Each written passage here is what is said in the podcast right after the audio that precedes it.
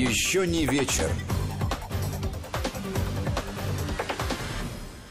Здравствуйте. У микрофонов Гия Саралидзе и Владимир Аверин. Здравствуйте, друзья.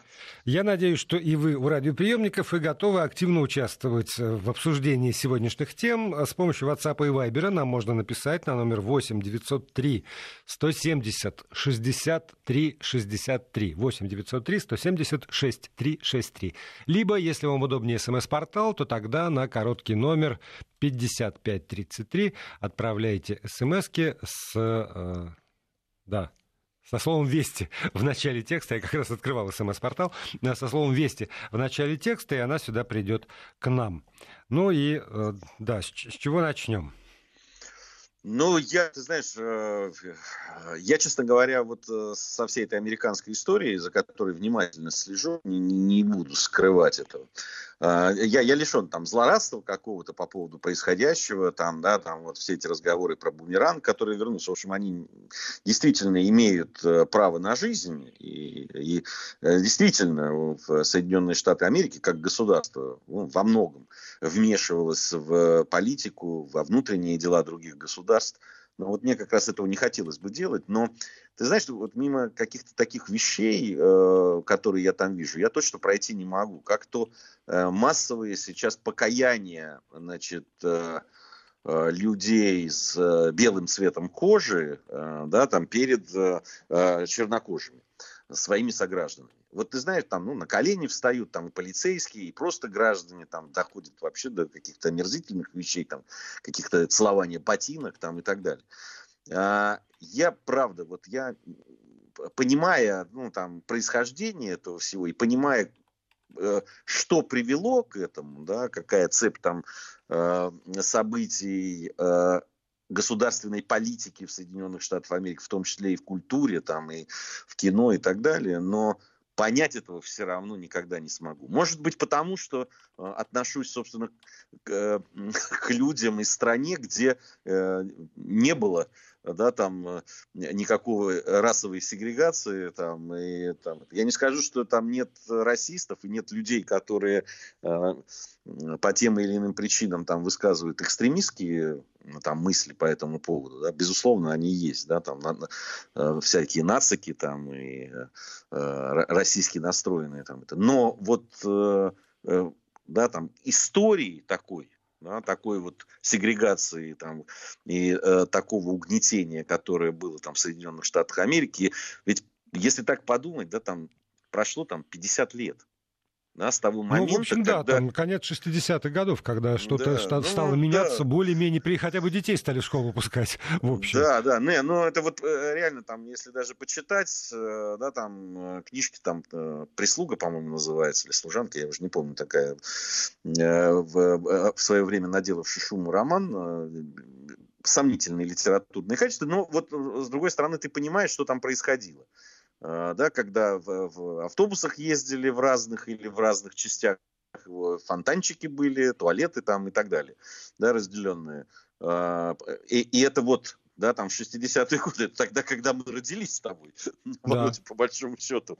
Вот, и, и это было в стране. То есть вот одна человеческая жизнь, да, и вот э, там поменялось. Я понимаю, что эти проблемы, которые рихтовались, которые замазывались вот этой наносной какой-то. Вот, понимаешь, слово негр это плохо. Я помню даже со своими знакомыми, которые переехали в Америку, и когда мы там сидели, они приезжали и рассказывали, как они там живут, и когда мы там говорили негр, я действительно никогда ничего негативного в, в, в этом слове не нес. Негр это, ну, это человек, да, там вот э, негроидной расы. Да. да.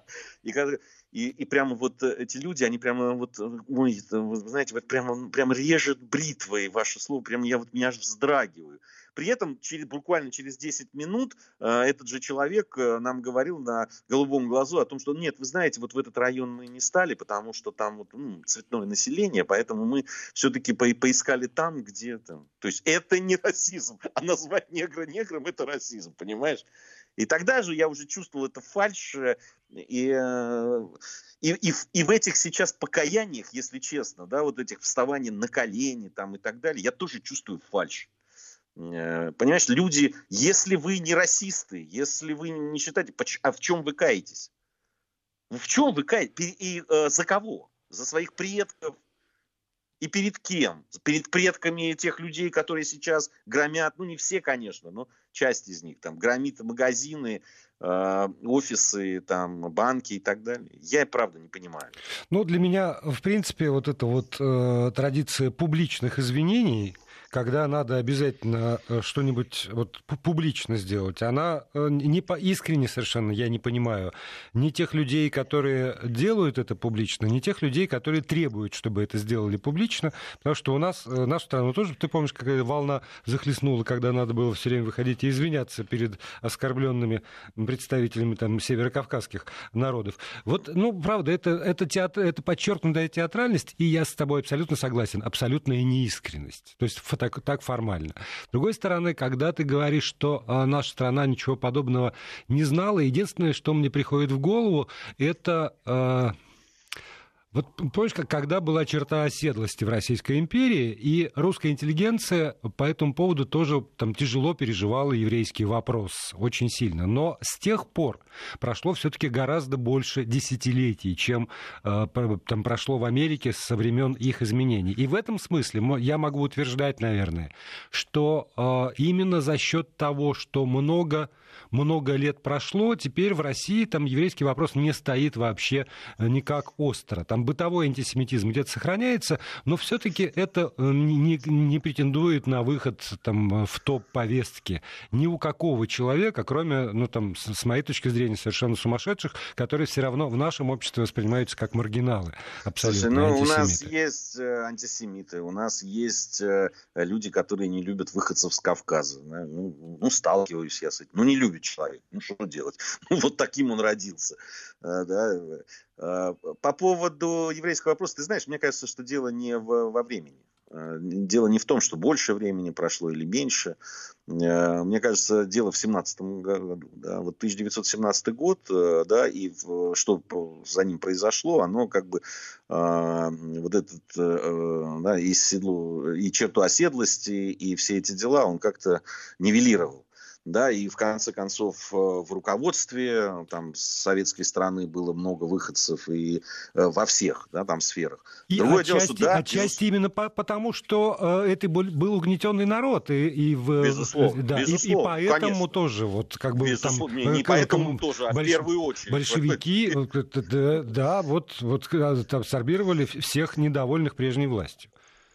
Нет, ну, там было много вообще выходцев из национальных окраин грузин, там этих э, с, с, меньшевиков, правда, да, не большевиков, а меньшевиков было очень много. И был бунт, э, да, еврейская организация рабочая, кстати, тоже, вот, и так далее. Безусловно, конечно. Но я просто говорю, что некие были исторические события, да, произошли, которые, э, в общем, эту проблему, я не скажу, что решили навсегда, но все равно, знаешь, как, как там в одной из песен, песенок таких э, было, только с выстрелом Авроры э, дали все права евреям и избрали Моссовет. Понимаешь, вот, угу. вот э, оно, оно действительно, это, это случилось. Поэтому не, ну, не, я, не к тому, было... я, я к тому, что э, был период, когда там позиция русской интеллигенции тоже была такая «мы каемся». Мы, он просто как-то очень недолго продлился, я согласен с тобой, благодаря 1917 году и той политике, которая, ну уж по крайней мере, там первые десятилетия советской власти была абсолютно направлена на нивелирование любого национального вопроса, на э, там, развитие любой национальности, любой национальной культуры, причем на уровне государства. Этим активно очень занимались. Понимаешь, Володь, я, э, честно тебе скажу, я много раз это говорил, повторю еще раз. Я считаю, я абсолютно уверен в этой своей позиции. Она может быть такая, знаешь, мелкобуржуазная и какая-то индивиду... очень индивидуальная, но какая есть. Я считаю, что человек может каяться и извиняться только за собственные поступки. Да, вот если ты что-то сделал, ты можешь покаяться, там, извиниться и так далее. Может даже публично, если это было публично сделано. Но я в, вот в эти покаяния там за каких-то своих э, пращуров, там, дедов там, и так далее, я, я, я не, не принимаю, я не понимаю этих, э, э, э вот такого покаяния. Только, только, только за свои поступки и только э, индивидуально, да, то, что ты сделал. Я, правда, вот для меня вот эти массовые, особенно, знаешь, там какие-то прилюдно, там вот там собирается толпа народу, и вдруг бух на колени, и давай по какому-то поводу каяться. Особенно, если там за дела, которые там произошли, там, я не знаю, 100 лет назад, 150 или 50 или 80. Я, ну, для меня, для меня это недоступно, честно тебе скажу. Ну, я, я сказал, что для меня любая театрализация тоже не, не, чужда моему духу. Опять же, единственный пример, когда я, пожалуй, Э, понимал, почему это происходит, это когда там Папа Римский э, вставал на колени и каялся по поводу того, что там совершила э, римская католическая церковь. Ну, у ну него, ему, ему да, по зарплате это. Да, у него особое, особое в этом смысле положение, поэтому он там... И, и, и, и всем остальным, что называется, не надо быть святей Папы Римского. Вот не, не зря пословица существует. Папа, слушай, папа римский отвечает за свою синекуру, что да, да. да. Так вот я и говорю, что вот, у него поэтому... совершенно особое положение, и э, тут э, брать с него пример в этом смысле, наверное, нет. Да, здесь я согласен. Э, вот, э, а, а так покаяние это, это делать чисто индивидуально и только за свои поступки. Вот ну, может быть, еще за своих вот, ну, там, детей, если они как-то там, ты их воспитал не так, да, и они что-то там делают, ну, можно извиниться. Да и то уже сильно сомнительно. Да, в основном пока, пока они еще действительно дети. А, а, а им не 50 лет, а ты, ты все, значит, за них несешь ответственность и каешься. Вот именно. Я, вот я именно. знаю, что бы еще хотел сказать. Я хотел бы извиниться перед нашими слушателями очень сильно, перед теми, кто слушал нашу программу «Осторожно, дети». Потому что э, с моей легкой руки вся эта вот э, пошел наш разговор о, об электронной подписи для подачи заявлений в ВУЗы. Я, правда, да. я приношу искренние извинения всем, кто э, слышал меня и мои, мои речи по этому поводу. В этом году как раз удивительным образом не нужна никакая электронная подпись для подачи заявлений на, на поступление в ВУЗ. Потому что, э, как, как спасибо э, коллегам из «Российской газеты», мне все разъяснили, это как раз в прошлом году, когда был приказ о нескольких вариантах подачи заявлений в ВУЗы, там был один из вариантов как раз с, с использованием э, цифровой подписи через электронный сервис. В этом ну, году ну, ты знаешь, есть только... Ты рано каешься. Почему? Я тебе могу сказать. Потому что а, э, дело в том, что, видимо, разъяснять надо как-то более. Там, это, и не только людям, которые подают, но и тем, кто принимает. А, потому что буквально вчера я обсуждал со своей однокурсницей, у которой девочка в этом году поступает, э, э, дочка. И, а, и им, их, значит, сказали, что им обязательно нужно оформить эту электронную подпись. И, и, и мы долго вот с этим разбирались. Хотя в ВУЗе сказали? Тоже уже... Да, Именно в ВУЗе. и, и девочке пришлось ехать, э, значит, в Причем э, э, абсолютно моя однокурсница спрашивала очень разумно. То есть поехать и сдать документы в ВУЗ нельзя, потому что ну, Нельзя, коронавирус да. и так далее. А ехать, чтобы подписать какие-то документы, там это для того, чтобы оформить электронную подпись, можно. Чтобы подать с электронной подписью документы, не приезжая туда. Поэтому да, да. Там Нет, ты... в, в таком случае вот еще и тем, кто принимает документы, вдруг, вдруг да. слышит. Министерство образования Российской Федерации официально заявило, есть в этом году только два варианта поступления, подачи заявления на поступление в ВУЗ. Это через электронную систему, собственно, ВУЗа или через суперсервис «Поступи в ВУЗ онлайн», который на сайте госуслуг расположен. Ни в одном, ни в другом подписи Министерство образования подчеркивает, официально не требуется наличие электронной подписи. И даже Министерство обороны вот э, разъяснило тоже, каким образом подавать документы в, э, Суворовские, Нахимовские училища и в вузы Министерства обороны, и там тоже никакой электронной подписи не требуется. Услышьте, люди, или если не слышите, то тогда посмотрите разъяснительные документы, которые, я очень надеюсь, Министерство образования в свои подведомственные вузы разослало. Ну что ж, действительно, да, конечно, вот, что но... за история-то такая? А? Ладно, меня она, мечет туда Она по, поэтому и возникла в нашей программе, потому что э, не было э, до конца, видимо, ясно и тем, кто принимает, и тем, кто подает, э, что происходит с этой электронной подписью. Она вот э, поэтому она и возникла эта тема. Она же не на ровном месте. Не потому, что э, э, все было хорошо гладко, а вдруг кто-то из ведущих, значит, э, радио там взял и, и поднял. Нет, потому что это действительно присутствует, и это присутствует, я тебе говорю, вот буквально вчера я это обсуждал. Поэтому э, тема э, понятна. Наше дело поднять вопрос и сказать, ребят, вот у вас здесь есть какие-то эти. А дальше э, я надеюсь, что нас услышат и э, будут как-то действовать в рамках э, там закона, который они приняли. Ну, в общем, вот э, еще и еще раз. Если, если кому-то действительно важно понять, как именно подавать заявление, то а, в сегодняшнем номере российской газеты а, статья по этому поводу, и там ну, даже мне было все понятно. Более того, там даже преимущества какие-то описываются подачи документов в 2020 году. Это полностью дистанционный формат, это больше бюджетных мест в этом году, это увеличенный период подачи документов, один вступительный аккаунт для нескольких вузов и зачисление только после того, как все желающие сдадут ЕГЭ а сами заявления начнут принимать с 20 июня. Можно подавать заявление без результатов единого государственного экзамена. Когда эти результаты появятся в системе, то ВУЗ э, сам имеет возможность э, как бы донести эти данные в ваш пакет новости. Продолжаем программу. Гей Саралидзе, Владимир Аверин у микрофонов, у радиоприемников. И, э, все, кто э, хочет, может комментировать э, то, что мы говорим, или предлагать свои темы для обсуждения. То есть, если, если будет предложение, мы с удовольствием отзовемся. 8 903 170 63 63. Это для тех, кому удобен WhatsApp и Viber. 8 903 170 6363. Либо, если удобнее смс-портал, то тогда короткий номер 5533. Слово «Вести» э, в начале текста и э, еще, знаете, ну, то есть мы, конечно, любим отвечать на вопросы, но все-таки есть какие-то вещи, которые человек в состоянии посмотреть в словаре или м, погуглить. Поэтому э, смысл идиоматических выражений, которые мы употребляем, наверное, не стоит всем рассказывать. Это, всем и так все понятно, дорогая Елена Александровна. Вот. Я, знаешь, что, о чем хотел бы сказать, э, э.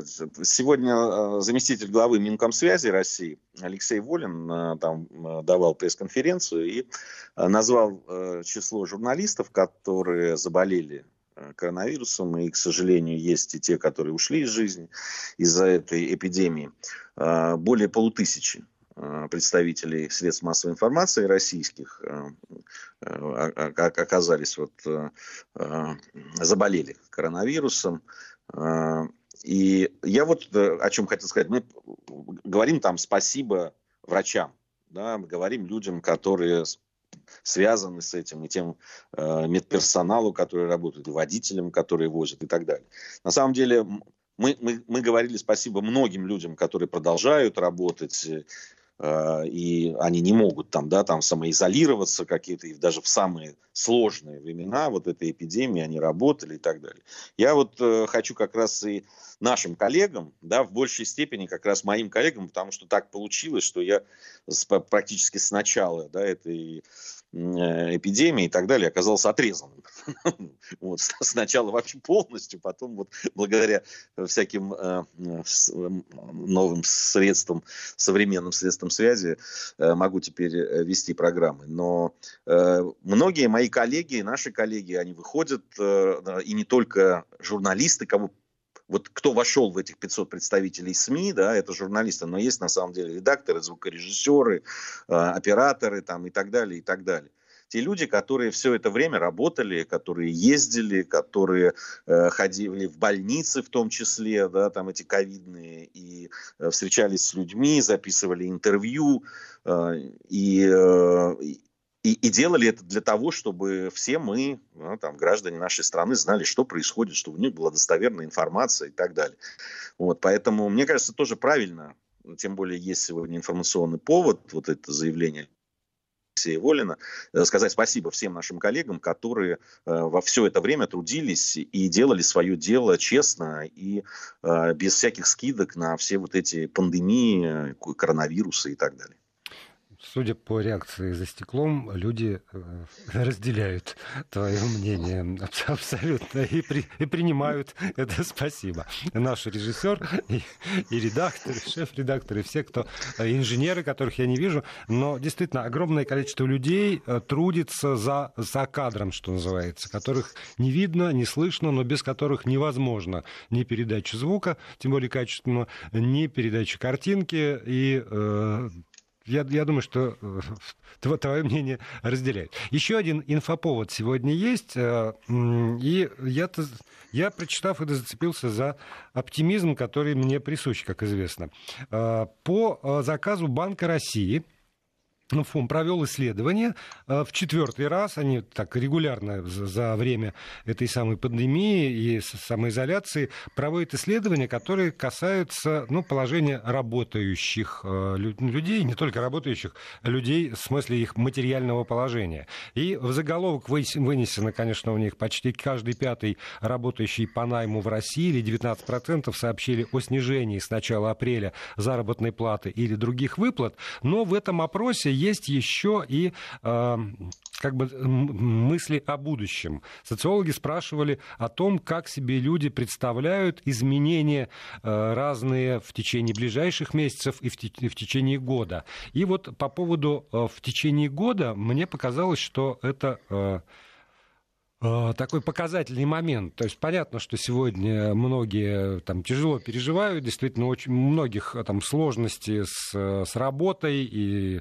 с возможностью работать и, соответственно, с доходами. Но вот как мы себе представляем жизнь через год? И я позволил себе разместить опрос, э, вот вопрос снятый просто как кальку с этого вопроса у нас в приложении Вести ФМ.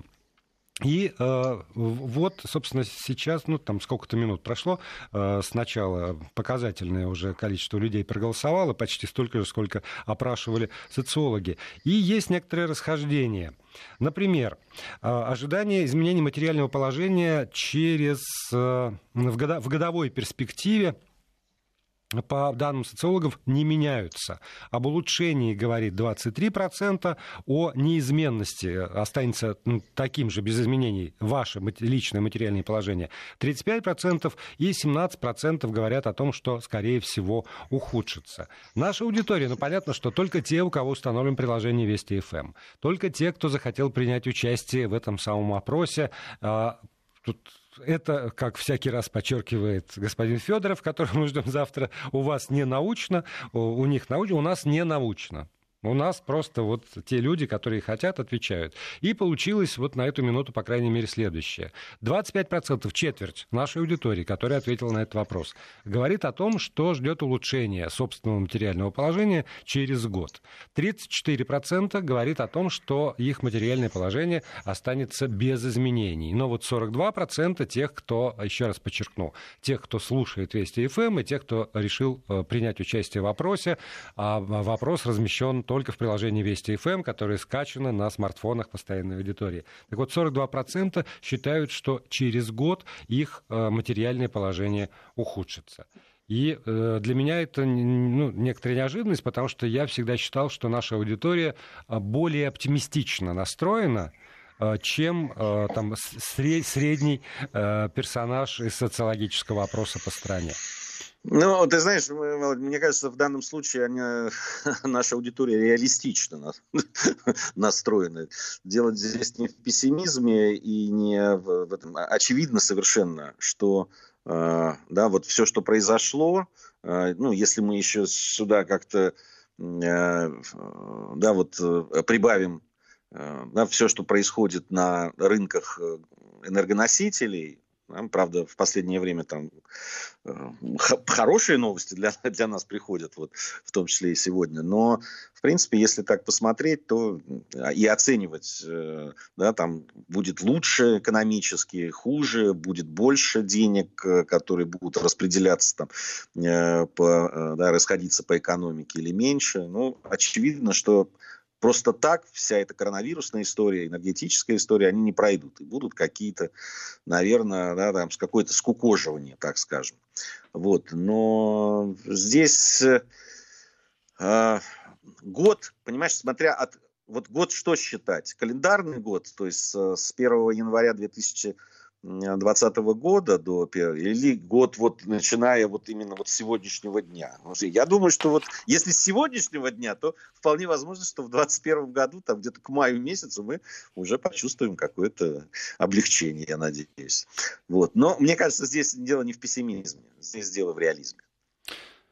Ну, вот, тем не менее, факт остается фактом. И э, я, я-то как раз из тех людей, ну, это идиотический оптимизм, это присуще, да, все, все про это знают, постоянные слушатели. Вот. Но, правда, я искренне надеюсь, что э, за год эта ситуация действительно изменится. Я не жду решительных изменений там за месяц. То есть я не отношусь к тем людям, которые считают, что вот сейчас, значит, отни- снимут маски, и тут все, значит, и заверится колесом. Отнюдь нет. Более того, я даже думаю, что и маски не очень снимут. Потому что сегодня, например, э, в Санкт-Петербурге э, санитарный там, Роспотребнадзор, главный санитарный врач так, по-прежнему Санкт-Петербурга, э, во весь голос говорил о том, что Петербург вообще не готов ни к какому этапу снятия ограничений что, судя по коэффициентам заражаемости, судя по количеству вновь заражен, никакие послабления совершенно невозможно, и в этом смысле она спорила как бы с той практикой, которая в Петербурге установилась.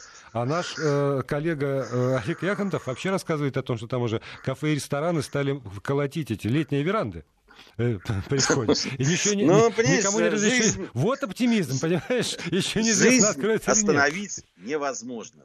Здесь можно сокрушаться, наверное, э, да, там, э, людям, которые отвечают за санитарные там всякие дела. Но вот что делать? Жизнь остановить невозможно. Люди не могут сидеть месяцами закрыто, все равно придется как-то э, учитывать тот момент, что люди будут выходить, да, и, и, и все равно что-то будет происходить, какая-то жизнь.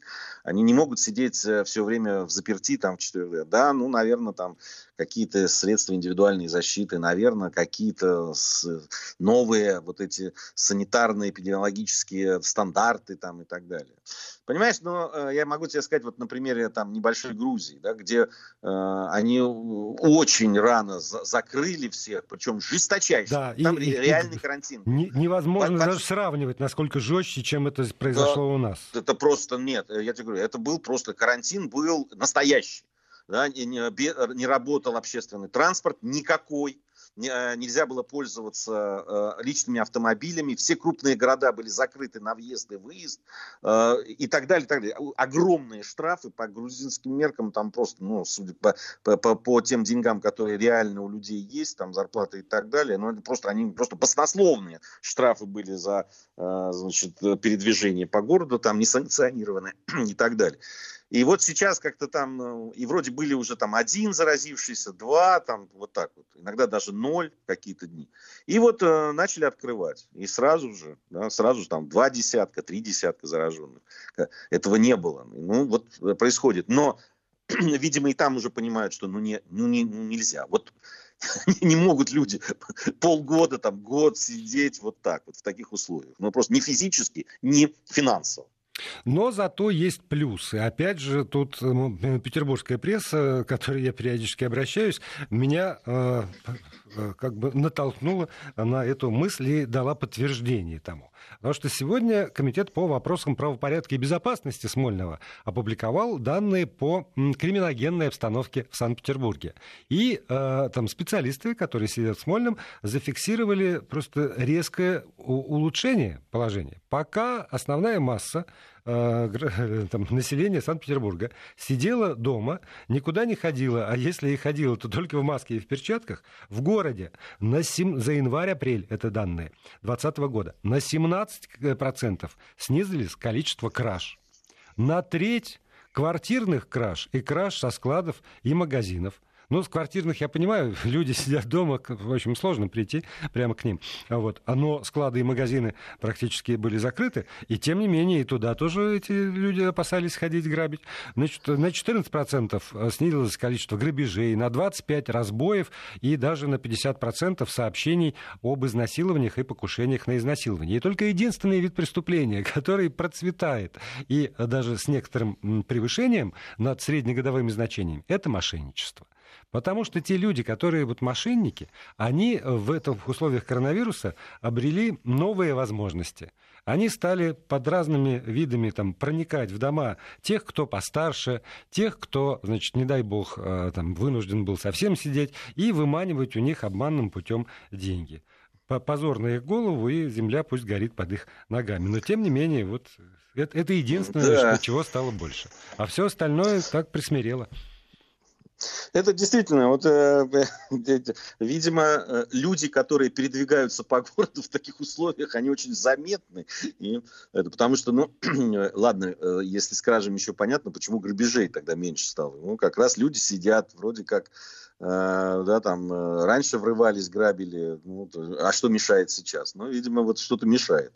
Э, кстати, это вот эта статистика, она тоже, она говорится во многих странах, где были там, да, та же Италия, Испания, та же Грузия, вот, они в, в какой-то мере в, примерно одинаковые вот эти цифры. Ну, понятно, они разнятся немножко, но это, и действительно везде активизировались мошенники. Но, кстати, вот эта вот история с мошенничеством, которая направлена именно на пожилых людей. Вот, э, э, наверное, мы здесь э, к сожалению, очень оторвались вообще и впереди находимся, потому что у нас прямо доверчивые старики, которые, понятно, с вот этим менталитетом советским там, и так далее, с доверчивостью со своей, они, конечно, становятся... И как вот не пытаемся в, тоже, в тех же средствах массовой информации там, говорить о том, чтобы не надо слушать там, и так далее. У меня даже мои близкие, да, родные люди, которым каждый раз я говорю, не, не разговаривайте. Не, ну, они же из банка звонят, не, не, ничего страшного. Не, не кладите трубку. Вот из банка закладите трубку. Э, лучше сами перезвоните в отделение банка и выясните, что от вас хотят, чем вот разговаривать с этими людьми. Потому что 99 из 100, что это мошенники. Да, сейчас э, вот такое время, что лучше перепроверять. Если уж э, напротив э, Трампа ставят галочку недостоверная информация, он-то, может, конечно, и, и возмущается, но я считаю, что правильно, потому что любую информацию надо перепроверять. Вот э, от электронной подписи до, значит, того, что вам звонят из банка или еще предлагают какую-то... А, кстати, а, вот же, я совсем забыл. Сегодня я получил э, звонок полный оптимизма. Значит, звонят из моего спортклуба и говорят, Владимир Леонидович, ура, ура, с 15-го мы открываемся. Я говорю, а с чего это вы взяли, что вы с 15-го открываетесь? Ну, по некоторым слухам и расчетам, ну, ну хорошо. Э, да? А что вы хотите мне по этому поводу сообщить? А по этому поводу мы хотим вам сообщить, что у нас действует прекрасное предложение на годовой абонемент. И тут, ты знаешь, у меня прям сердце упало. Потому что, ну, э, ну обнуление обнулением, ну, я говорю, а что, а, а мой, за который я заплатил буквально в, в феврале, вы, вы что, его там как-то ликвидировали, что ли? Такая повисает пауза, тяжелая. Дальше, слава я слышу, как там судорожно по клавишам что-то такое бьется.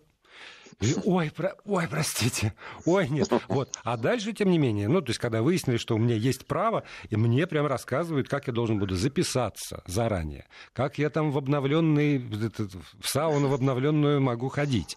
И, э, правда, люди полны э, желание, во всяком случае, э, встретить меня на пороге э, спортзала, а во-вторых, абсолютно убеждены, что с 15 э, июня им действительно разрешат работать. А дальше я прихожу на работу и читаю в одной из газет заголовок следующего содержания. После долгого сидения дома многие физнагрузки могут вместо пользы ударить по здоровью. Слушай, ну, у меня практически зеркальная история была с спортклубом, которые тоже мне прислали, значит, радостное сообщение о том, что я могу стать счастливым обладателем годового, значит, э, э, абонемента, при том, что я с февраля месяца точно так же продлил старые. Вот. Но надо сказать, что э, подсудимку там сказали, нет, ну вот вы можете, это будет дешевле вам, э, мы это можем аннулировать, а вот это сделать, это получится дешевле, но, значит, э, там... Но разницу мы все равно не вернем, понимаешь? Вот же в чем проблема. Поэтому всегда перепроверяйте информацию и, знаете, вернут вам деньги или нет. Спасибо. Еще не вечер.